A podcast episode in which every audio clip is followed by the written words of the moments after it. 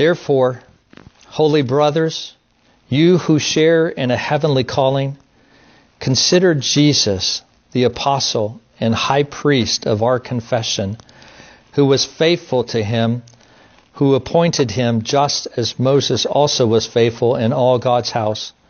For Jesus has been counted worthy of more glory than Moses, as much more glory as the builder of a house has more honor than the house itself.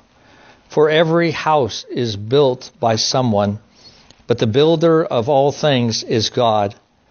Now Moses was faithful in all God's house as a servant to testify to the things that were to be spoken later, but Christ is faithful over God's house as a son, and we are his house if indeed we hold fast our confidence and our boasting in our hope.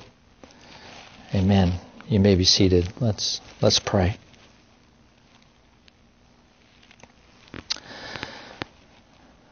Our Heavenly Father, as we, we come this morning, we, we thank you so much for your word. God, it is, it is true, it is righteous, it is perfect in, in every way. Lord, to encourage us, to rebuke us, to, to cause us, Lord, to, to grow in our faith. And we pray this morning that as we open your word, that we might see Jesus. And Lord, that we might seek to glorify him and be strengthened in who He is. We pray in your name. Amen.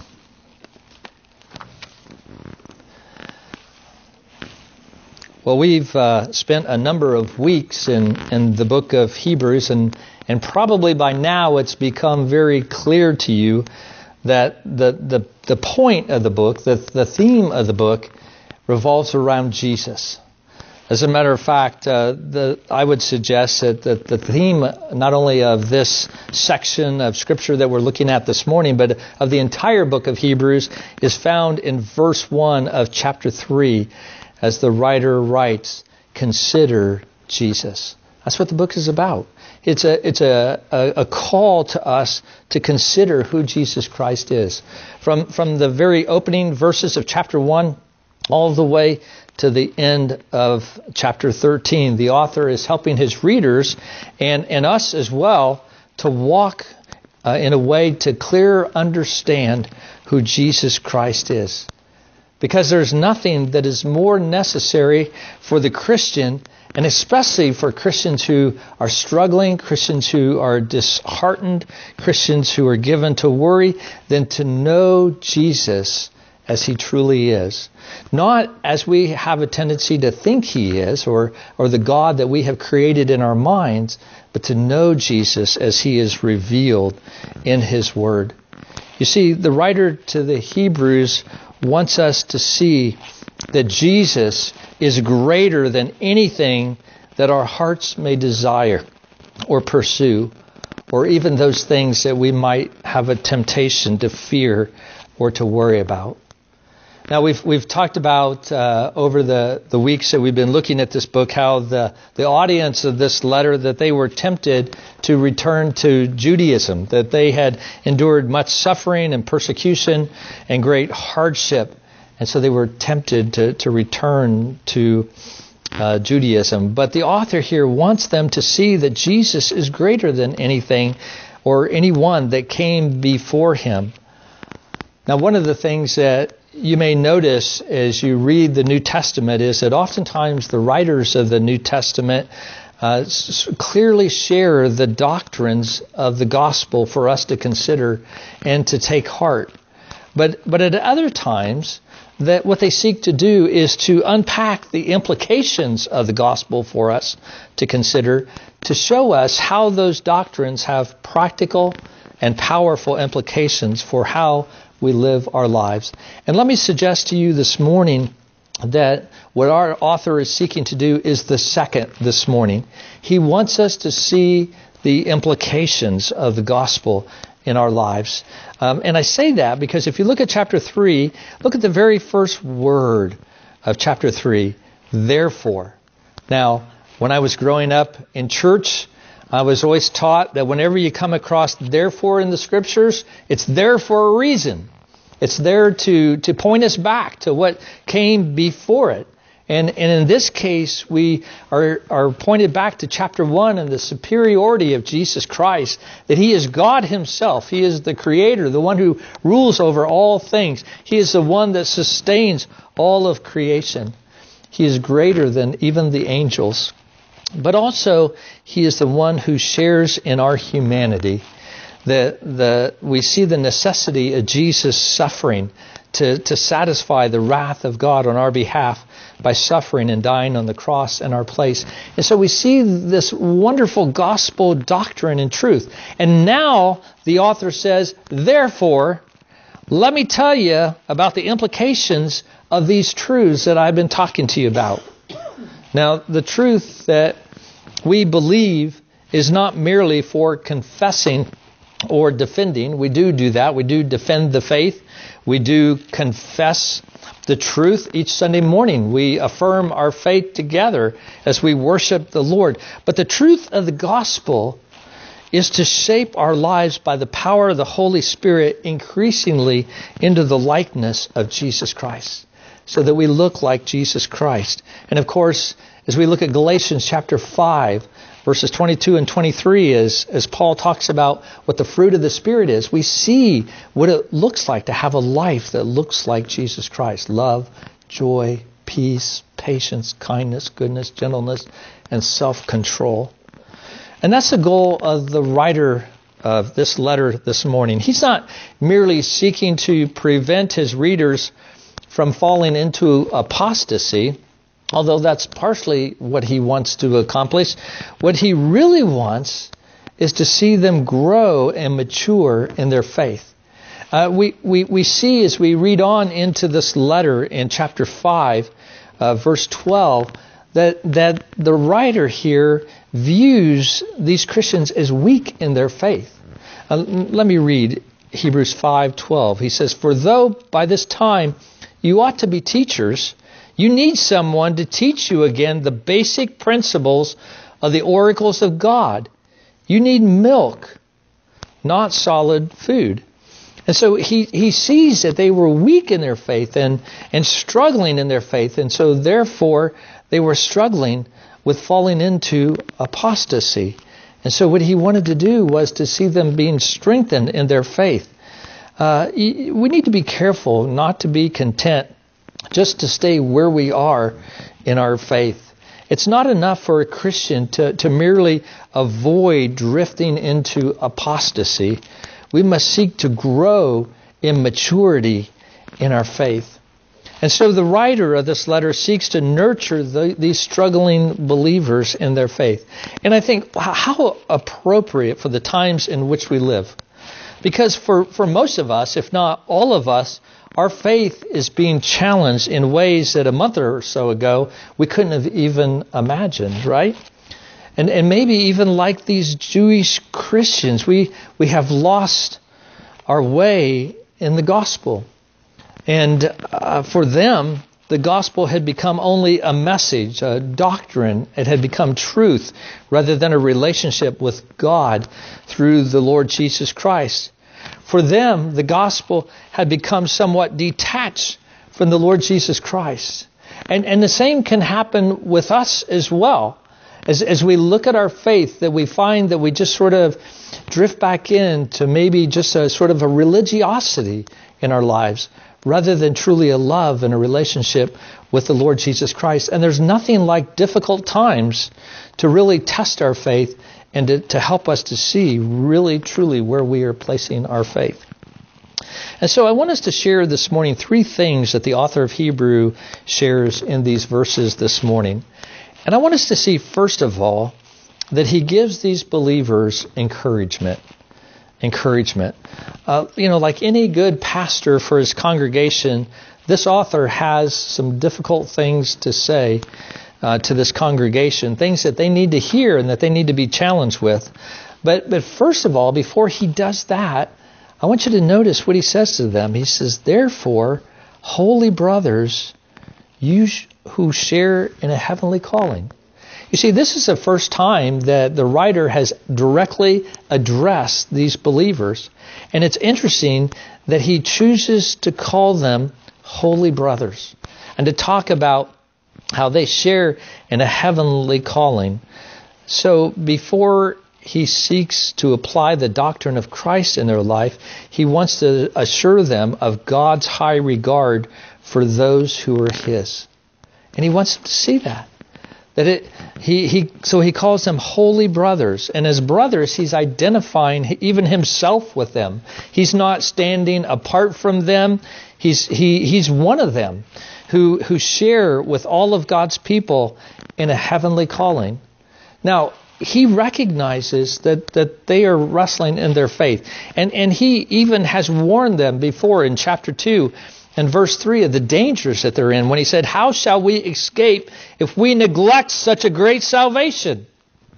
So, so he's already warned them, but he also wants them to know that he's not essentially questioning their standing in Christ, but he is taking their profession at face value.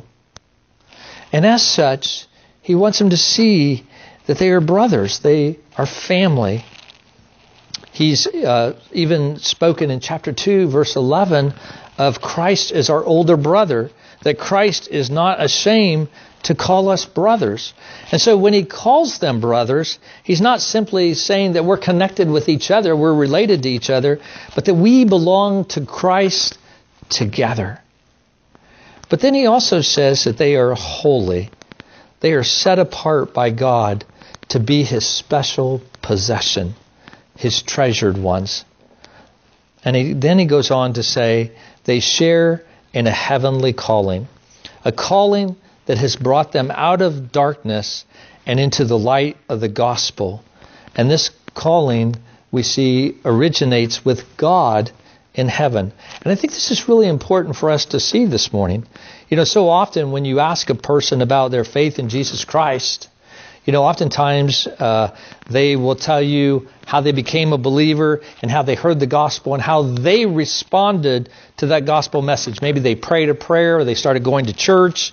But, but the author here, he points them back not to what they have done in response to the gospel, but the effectual call that God does in the life of those who truly believe in Him. Because there are many people who will profess to be Christians, but who have not the work of God in their lives. But for those in whom God is at work, the calling of God in their lives is one that assures them that God will complete that which He has started. Now, now what is that work that we see? Well, we see that He calls them holy, and we know that in Jesus Christ that we do have a holy standing with God as we believe in him. That when God sees his children, he sees the righteousness of Jesus Christ. He doesn't see our sin. All that's been washed away with the blood of Jesus. He sees the righteousness of Jesus Christ. And so our standing with God is one of, of holiness. But, but we see also in chapter 2, verse 11, that, that the author talks about the one who sanctifies and those who are sanctified. And, and as God's children, He sanctifies us. He takes us and He works in our life to change us, to make our actions, our behaviors, our attitudes, our thoughts to be like that of our status. Now, those two never are equal here upon this earth. We're never totally sanctified here upon this earth. But, but all of us have ex- who are believers in the Lord Jesus Christ have experienced the work of the Holy Spirit to change us and, and to make us like Him. And there may even been times in your walk with the Lord where you have doubted uh, your salvation. Maybe you have struggled to think, do I really believe in the Lord Jesus Christ? And yet you see the Spirit of God still working in your heart to see your sin and be broken over that sin and to ask His forgiveness and to repent and turn back to Him. And that's what He wants them to see that they are holy, set apart, uh, sanctified by the Lord Jesus Christ. He wants them to see what God is doing in their lives. He wants them to see that they are privileged and richly blessed people. Now, I want us to think about this just for a moment. Uh, not only that we might be encouraged, but also as we might think how we might encourage others in their faith as well. Um, I appreciate Ian Hamilton, uh, his suggestion that we need to take to heart the pastoral wisdom we see in this passage about how we ought to encourage one another. In other words, he says, looking at the way that this pastor deals with this congregation, you see such a pastor's heart to encourage these believers to turn back to Jesus. He doesn't beat them over the head with their wrongs, but he gently, he graciously turns them back to Jesus. And he said, we need to learn from this as Christians. Because there are some people in the church who have sort of a the eye of a hawk when it comes to spotting sin and failures in other people's lives. You know people like that? But but they are spiritually blind to the need God's people have for kindness and compassion and gentleness. You know, these are people who it seems like are are pointing out every shortcoming of anybody that's around them. Have you ever been around someone like that? As a matter of fact, Uh, you, if you do know people like that, you may even cringe when they come to talk to you because you know that they're probably going to come correct some portion of your theology that they think is not correct, or they're going to be talking about something you said or something you did or didn't do or should have said or whatever, and and so you just sort of you just sort of cringe back, and oftentimes it's it's not people like that that encourage you in your faith. Actually, they dishearten you and and the more I was thinking about that this week, I thought, you know, it's interesting. We don't need people like that in the church. We already have an accuser. His name is Satan. He is the devil. He's the one that constantly accuses us before the Father, pointing out our wrongs. But the Father said, I'm sorry, that's covered with the blood. That's covered with the blood. And so, if you have never sought out opportunities to encourage a brother or sister in Christ, I encourage you to do so. Don't criticize them. As a matter of fact, I, if I could be so bold, I would say if that's what your temptation is, just keep your mouth shut. Just don't say anything. You know, now you may say, now wait a minute, Pastor Rick, are you saying that we should never correct anybody? Are you saying that we should never, you know, uh, point out to people those things that they do wrong? And, and I would say, no, I, I'm not saying that at all. I mean, we know from Scripture that we are to do that. In Galatians chapter 6, verse 1, Paul writes to the Galatian believers, and he says, Brothers, if anyone is caught in any transgression, that's just a big word for sin, if he's caught in any sin, you who are spiritual should restore him. So there is a sense in which you know, we know that to restore somebody, we have to confront that sin, we have to walk with that person, call them to repentance, and then and then see them turn away from that sin. But you know, I didn't read all of that verse. Let me go back and read all of it. Paul says, "Brothers, if anyone is caught in any transgression, you who are spiritual should restore him in a spirit of gentleness." So it's not beating them over the heads with their sins, but it is sort of a, a sense of, of gentle care to encourage them to Jesus. Paul does the same himself as he's dealing with the Corinthian church. I can't think of any church where that I think would be more frustrating than the Corinthian church. It was a church of great pride and, and, and sin and things, and there would have been many opportunities for Paul to sort of, you know, beat them over the head with his uh, big thick Bible, you know. But but he doesn't. Instead, Paul says in 2 Corinthians 10:1, he says, "I Paul myself entreat you by the meekness and gentleness of Christ." You see, that's the attitude by which he he is um, correcting others. I mean, Jesus was oftentimes fierce with his enemies, but it's interesting to see how generous and kind and gentle and patient he was with his own. And I think part of that is is because the only criticism that would actually carry any weight uh, is that which mirrors the pastoral pattern of our Lord Jesus Christ, who rebukes and corrects, but does so without breaking the bruised reed. That's such a gentle balance that we see in our Savior. And, you know, for us, we never know how bruised someone is. I, I appreciated the comment of one person. They said, Be kind to everyone you meet because you don't know what battles they're fighting. You know, see, people are really good oftentimes at hiding the battles that they're in. And, and so you don't see necessarily how wounded and struggling they are. And if you are an unkind, ungenerous, harsh individual, your words can injure another person's soul. So whether this is as we are uh, wanting to encourage those in uh, the church, fellow brothers and sisters in Christ, maybe it's a Christian friend that we've grown up with and known for years, maybe it's our own children, you know, that sometimes we can be too harsh with and, and carry a, a, a very strict tone with. Um, we are called to that gentleness. And especially, I would say, if you have adult children who are maybe not walking with the Lord, the temptation can be to want to, to pull them back to the Lord and maybe sometimes not to be encouraging enough. But let us be like Barnabas, who is known as the son of encouragement. And I think it's interesting that the Apostle Paul, who wrote much of the New Testament, you know, once he met Jesus on the road to Damascus and he was converted, couldn't even get into the church because the church was afraid of him because he had been persecuting everyone. And who was the one that grabbed him and brought him into the church and said to the church, It's okay. The Lord has worked mightily in this man's heart, and that is Barnabas.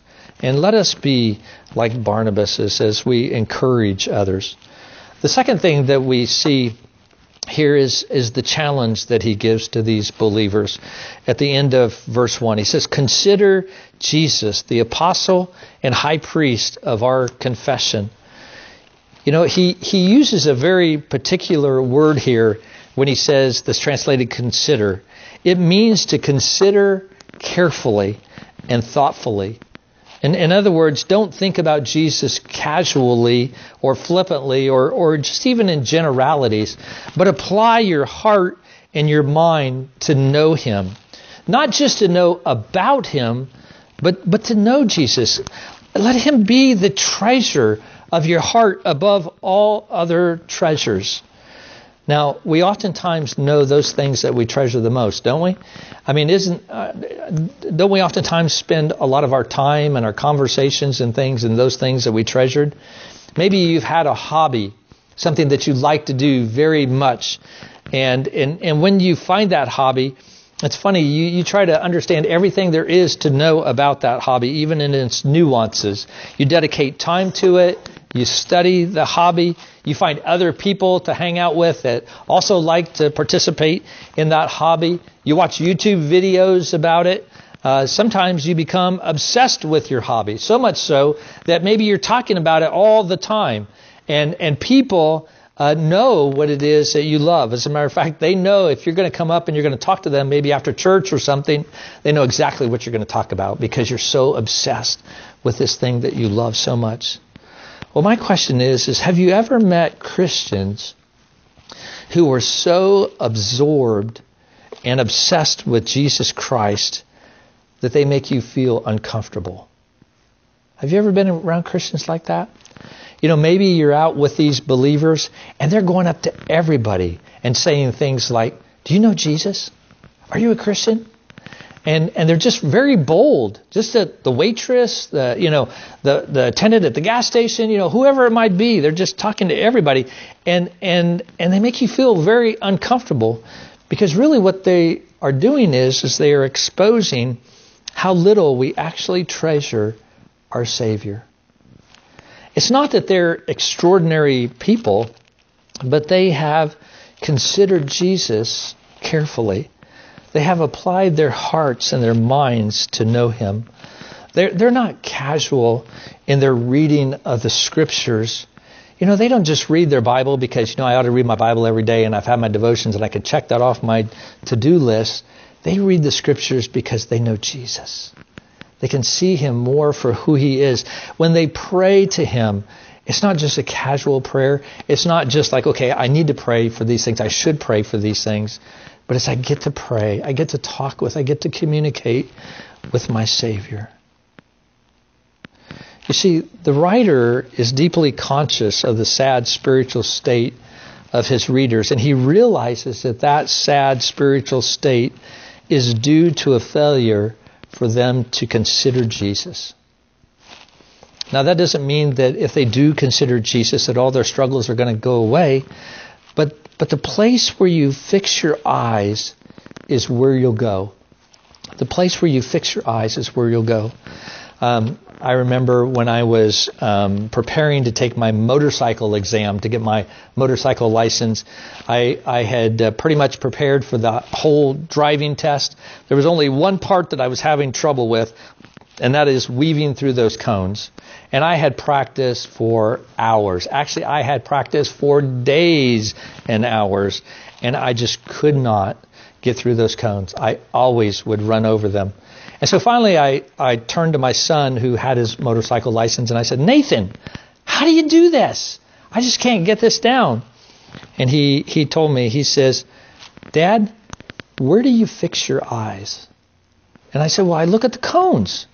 And he goes, Well, where you fix your eyes is where your motorcycle is going to go. So if you look at the cones, you're going to hit the cones. He says, So what you need to do is you need to fix your eyes at a point beyond the cones on a tree or a pole or a stein or, or something, a house, and look at that and don't even look at the cones and just drive through them. And believe it or not, it works. It works. But, you know, it's like that for the Christian too, as well. The place where we fix our eyes is where our heart will go. That's why we must consider Jesus considering Jesus and his preciousness, his grace, his glory, his power, his majesty, his tenderness, his kindness, his holiness, his thoughtfulness, his long suffering, his patience, his sovereignty, his dominion, all those things, as we think about those things, it brings the perspective that we need into our lives. Not just thinking of Jesus in generalities, but really thinking about him in his in the specifics and the nuances of his character. You see, it's one of Satan's strategies to get us so absorbed in our circumstances that we take our eyes off of Jesus. I mean, think about it this week. How much this week have you considered Jesus? Satan wants to do everything he can for us to think about anything and everything else but Jesus. He wants us to have our minds set upon COVID 19 or unemployment or can I get toilet paper when I need it or enough food or or broken relationships that are what I have, or or quarrels that you've had with your neighbor. He wants you to think about all those things rather than thinking about Jesus. Sort of reminds you of the illustration in Matthew's Gospel in the 14th chapter, and the disciples are, are in a boat and they're out to sea and they're in the middle of a storm and Jesus is on the land and he sees his disciples struggling out there in this tiny little boat in in all this wind and waves and so Jesus walks out to them on the water. Of course they see him and they're terrified because they're like this is a ghost. And so they finally recognize, you know, who he is and and Peter says, Jesus, if that's you, tell me to come to you and I will. And so Jesus says, come. And so Peter steps out of the boat. And guess what? He's actually walking on water. And, and he's doing just fine until then he begins to look at the storm all around him. And he begins to sink because he took his eyes off of Jesus. And the writer here is telling these struggling Christians to take their eyes off their circumstances and to consider Jesus. He tells them to consider Jesus, the apostle and high priest of our confession. Now, what is an apostle? Apostle is simply one sent by God. It's, it's a messenger. It's, it's someone sent to, to represent God before men, to, to speak for God and to act on His behalf. And, and Jesus, in talking to His disciples in John chapter 20, verse 21, told His disciples, He goes, As the Father has sent me, so I send you. And so Jesus is the, the, the one sent by God. Now, we know that God has sent many servants throughout time, many prophets to come and to be his mouthpieces. As a matter of fact, in Hebrews chapter 1, we, we looked at this a number of weeks ago and we, we saw it says, Long ago, at many times and in many ways, God spoke to our fathers by the prophets. But in these last days, he has spoken to us by his Son that Jesus has come to represent God to his people. But Jesus also is a high priest. He also represents men before God as well and offers a sacrifice for their sins. So Jesus, as the high priest, has paid the penalty for our sin and appeased God's wrath. But he also understands our humanity and prays on our behalf as we struggle in this world. So the writer tells us to consider him, consider Jesus who represents God to his people and his people to God. Now, isn't it true that so many of our struggles in life are because we do not sufficiently consider Jesus carefully and thoughtfully? And so let us consider Jesus, the lifeblood of the Christian life. That brings us to our, our third point, and that, that is the contrast that the author talks about in verses 2 through 6. And the contrast is between Moses and Jesus. But before contrasting them, in verse 2, he actually talks about how they're similar. He said, he's talking about Jesus, and he said, Jesus, who was faithful to him who appointed him, that is, to God the Father, just as Moses also was faithful in all God's house. Now, um, understand here that as he's using that term God's house here in this passage, it's referring to God's people. Um, in verse 6, the author says, and we are his house. So he's talking about the people of God when he's talking about a house. But but what he's saying in verse 2 is, is that Jesus is compared with the greatest prophet of the Old Testament, uh, Judaism's greatest um, priestly figure. Now, you may not think of Moses as being a priest. You might think of him more as being a prophet, sort of like Christ was an apostle.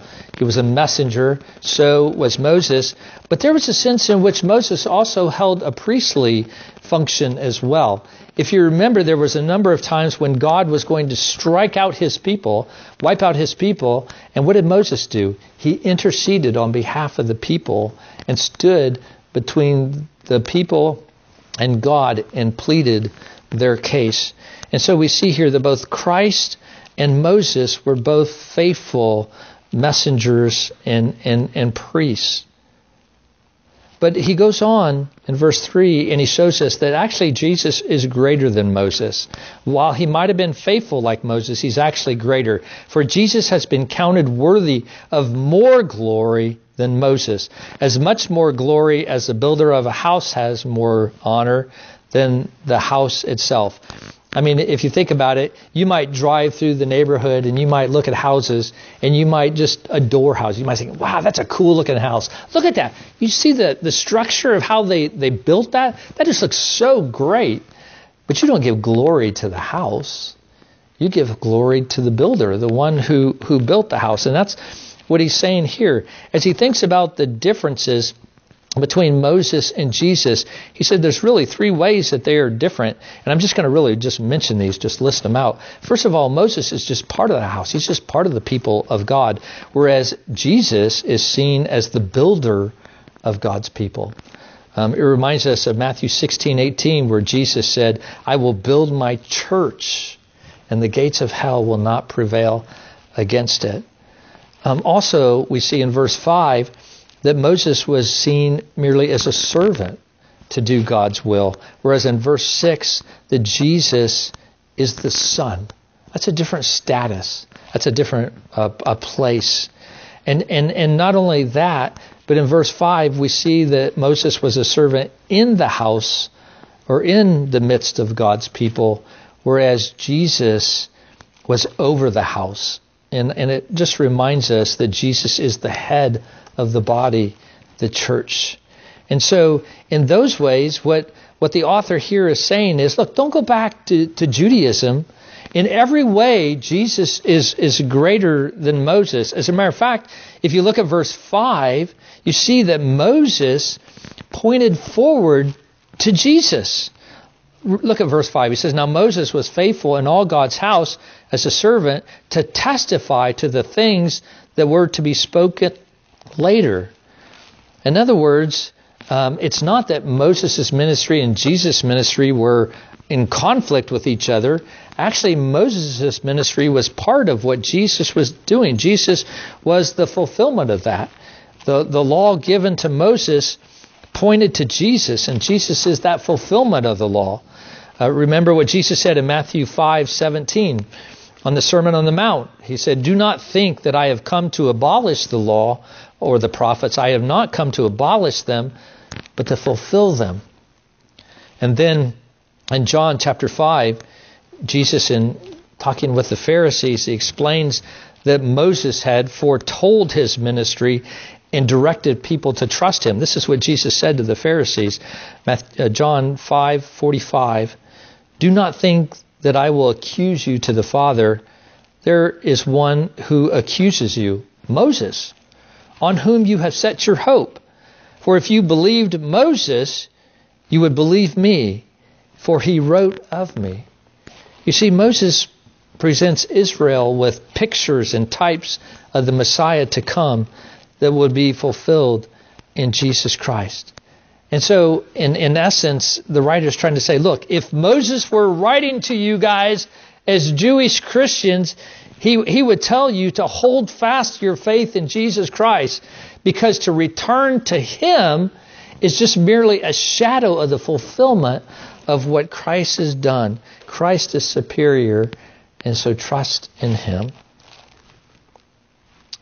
Now, as we come to the end of this passage, what's striking is that he could have ended at the beginning of verse 6, where he says, But Christ is faithful over God's house as a son. But instead, um, the writer goes on and he says, And we are his house if indeed we hold fast our confidence and our boasting in hope. And we are his people if you might want to say, if indeed we hold fast our confidence and our boasting in a hope. He's already called them holy brothers who share in a heavenly calling, but he doesn't want them to presume that all is well with them. He, he wants them to see that all is well with them and, and also with us if indeed we hold fast our confidence and our boasting in our hope. Now, notice it's interesting that the writer himself includes himself in this statement. He says, If indeed we hold fast.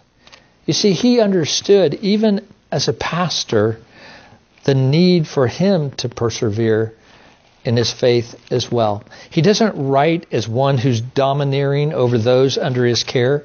He recognizes that continuation of faith in a person's life is a test of the reality of God's saving work in that person's life. It's not that one is saved and then can be lost, but rather, if they are saved, they will show evidence of that salvation in going on and not turning back. And and you know, it's it's fine for us to you know ask somebody, "Hey, tell me your testimony. How did you come to faith in Jesus Christ?" And you can say, "Well, you know, 50 years ago, the Lord saved me. And we might give them the details of, of what that looked like. But the question that we must ask ourselves is but what about today? Are you going on with Christ? Are you persevering with Christ? Are you holding fast to Christ? He says, if indeed we hold fast our confidence and our boasting in our hope. What is the Christian's confidence and boasting? It is Jesus. It's who he is and, and what he's done. We have nothing else to boast in. You know, we, we could take time to make a mental list of all the good things that we have done. And I would guarantee you that if you think about that very carefully, you would come to realize that any goodness that you see in your life comes only as a result of the grace of the Lord Jesus Christ. It's not because of anything that you have done. And so let us go on. Let us continue in the faith, considering Jesus.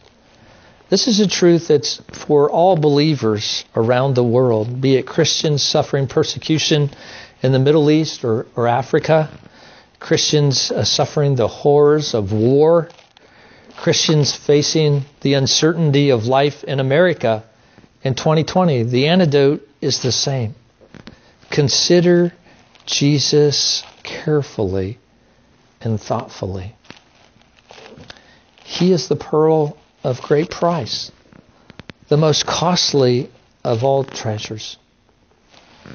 Jonathan Edwards, the, the great New England theologian, was absolutely right when he said, True religion, in great part, consists in holy affection for Jesus Christ. The true religion consists in holy affection for Jesus Christ. Isn't that our greatest need?